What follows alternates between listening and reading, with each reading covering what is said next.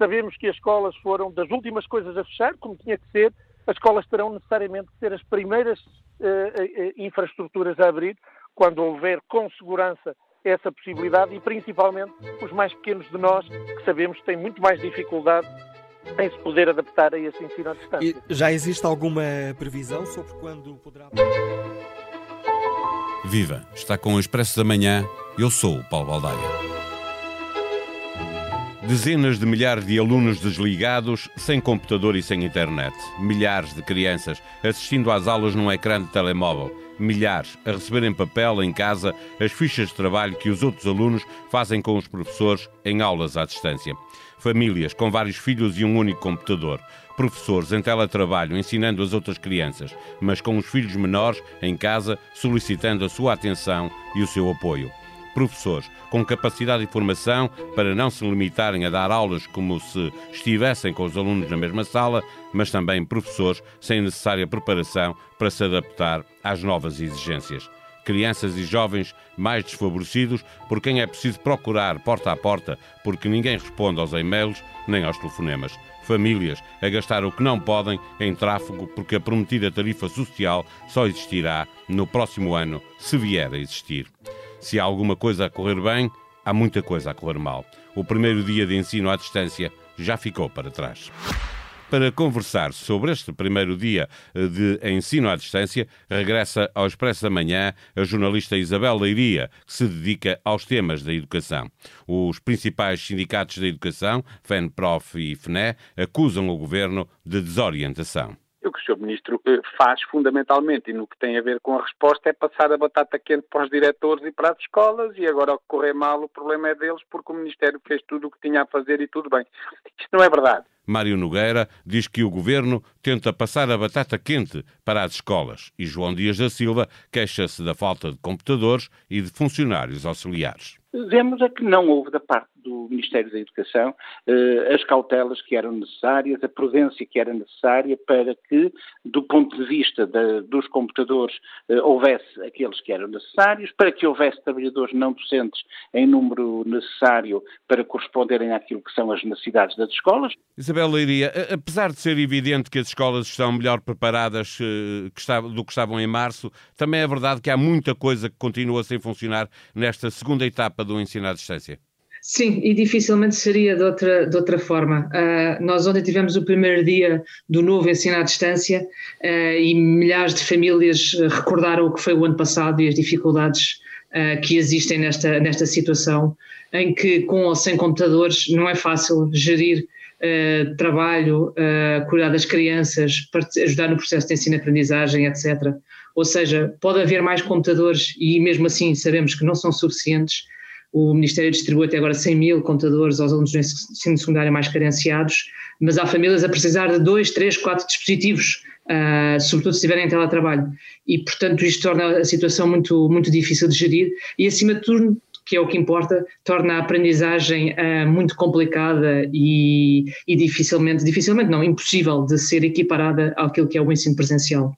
Eh, eh, neste primeiro dia de regresso do ensino à distância, eh, a opinião pública da SIC abria com o testemunho de uma professora que estava sozinha em casa em teletrabalho, porque estava a dar aulas a alunos que estariam no outro lado da cidade onde, onde ela mora, e ela própria estava com três filhos, um de 11, um de 5 e um de 2.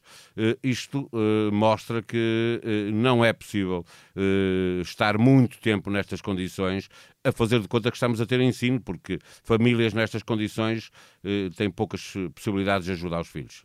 Sim, é, é, verdade. Isso acontece com, com, os professores, acontece com tantas outras profissões em que os pais estão em casa uh, também a, a, teletra, a, teletrabalhar. E o problema é que o governo considerou que quem está em teletrabalho, quem pode exercer as suas funções profissionais em casa, não tem direito ao tal apoio familiar. E, portanto, é uma questão de tentar conciliar o que é muitas vezes inconciliável, sobretudo quando se têm filhos pequenos e que estão totalmente dependentes do, do apoio dos pais.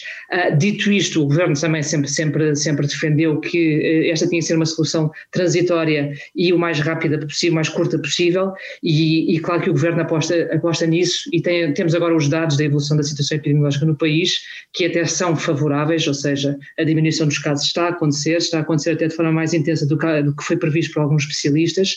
Ainda assim, não é uma coisa de uma semana, penso eu. Eu acho que o facto de os números estarem melhores não vai permitir ao Governo anunciar para a semana já, por exemplo, o regresso às escolas. Uh, acho que uh, vai, uh, já o Ministro da Educação também referiu essa possibilidade ontem.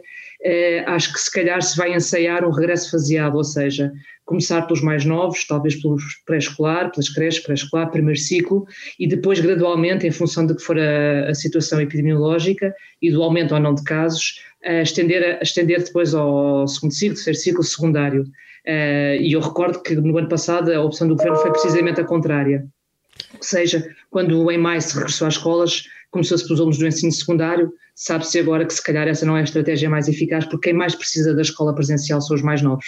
Eh, duas razões para começar pelos mais novos. Eh, o contágio entre eles é menor e, e, como tu estavas a dizer, e bem, eles são quem mais precisa das aulas presenciais, porque é muito difícil manter uma criança 4, 5, 6 horas presa a um ecrã. Nós passamos a vida a tentar tirar as crianças de, de estarem tanto tempo nos ecrãs e agora elas têm que lá estar para aprender.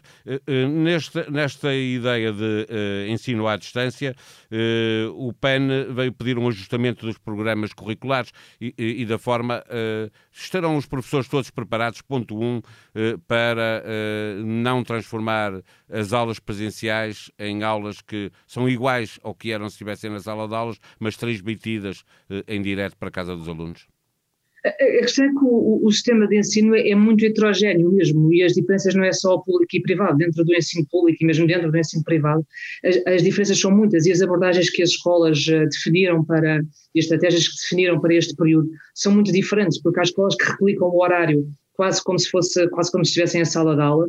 Há outras que têm, se calhar, mais bom senso e percebem que não é a mesma coisa e que, portanto, têm que diversificar estratégias de ensino e fazem metade de, das horas que era suposto há outras que se calhar que não, nem sequer acompanham de forma diária os seus alunos.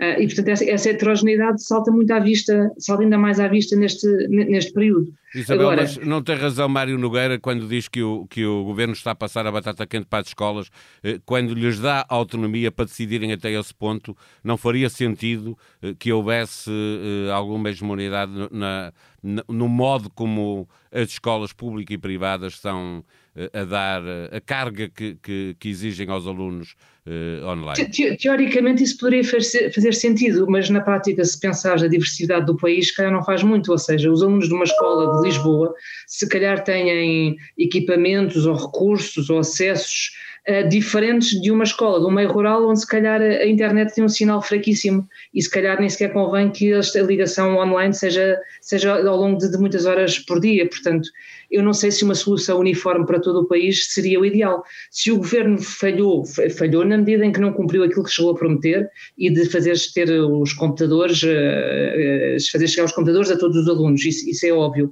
mas lá está, só o computador não, não, não, chegará.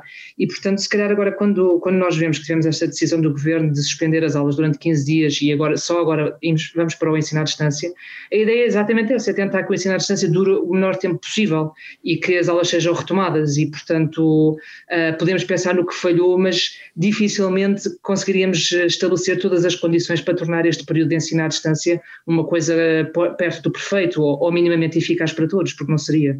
De igual forma, então, eh, seguindo o teu raciocínio, eh, presumo que também não, não consideres boa ideia eh, aquilo que propõe o PAN de ajustar os programas curriculares para estes períodos de, de ensino à distância.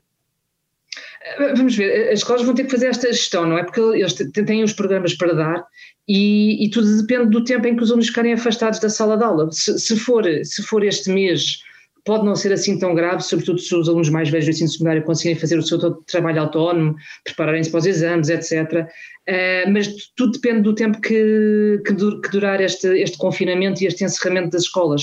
Se em março uh, estiverem todos de, de regresso, eu acho que ainda há tempo para, hum, para prosseguir depois com os programas e manter as provas, etc. Essa é outra decisão que, que, vai ter que ser tomada, que tem a ver com o calendário dos exames, das provas de aflição. Eu recordo que no ano passado não houve exames do nono ano, não houve provas de aflição, e também estamos à espera para saber se, se o Ministério da Educação vai, vai ter alguma decisão também nesse, nesse sentido, fruto de mais esta interrupção.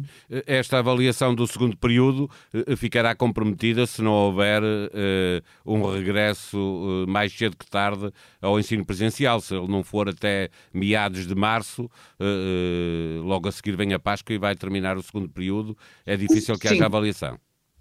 Sim, mas aí lá está, aí funciona a experiência do passado, porque as escolas depararam-se com, com esse facto, não é? com esse facto consumado de terem um trabalho completamente diferente para avaliar e muitas delas adaptaram os instrumentos de avaliação e, portanto, esses instrumentos de avaliação que olham para outras coisas que não, que não o, tal, o, tal, o conhecimento académico, se calhar puro e duro, uh, mas mesmo para os alunos ou, ou, ou, essas atividades que venham a desenvolver, portanto, eles agora podem transpor esses instrumentos de avaliação, esse trabalho já está feito e, portanto, é uma questão de transpor e voltar a acionar formas diferentes de avaliar, adaptadas para este ensino que é diferente. O, o, Bloco de Esquerda, mesmo para terminar, eh, eh, os partidos foram eh, fazendo algumas críticas, alinhando com os sindicatos eh, na falta de, de, eh, preparação para este ensino à distância, eh, que se, que, se, percebe, ninguém estava, depois de passar o que passamos o ano passado e, e no, no, no, ano letivo anterior, ninguém estava a contar que isto fosse possível acontecer de novo. Este, esta impreparação uh, existe e, e é incompreensível que exista? É, é, aqui só, só, só, podemos especular, mas é, é como tu dizes, é, se calhar ninguém acreditava que iríamos voltar a um confinamento tão apertado quanto aquele que vivemos atualmente, se calhar ninguém acreditava que as escolas voltariam a fechar e o governo, por meio de razão, se calhar também estava confiante que essa situação não voltaria a acontecer e que não seriam precisos os tais computadores tão depressa, pelo menos uh, de forma tão, tão, tão emergente. Uh, a verdade é que a situação precipitou-se e evoluiu de uma forma aceleradíssima a seguir ao Natal, atingindo proporções que ninguém estava à espera, afetando as escolas e, claro, afetando essa, esse trabalho de preparação que se calhar devia ter um, sido planeado, devia ter sido previsto uh, e pelo menos colocado o cenário de que as coisas poderiam voltar a piorar e, e, é como dizes, eu acho que o governo, não, ele próprio, não, não acreditava que em fevereiro de 2021 estivéssemos a reviver o março-abril de 2020.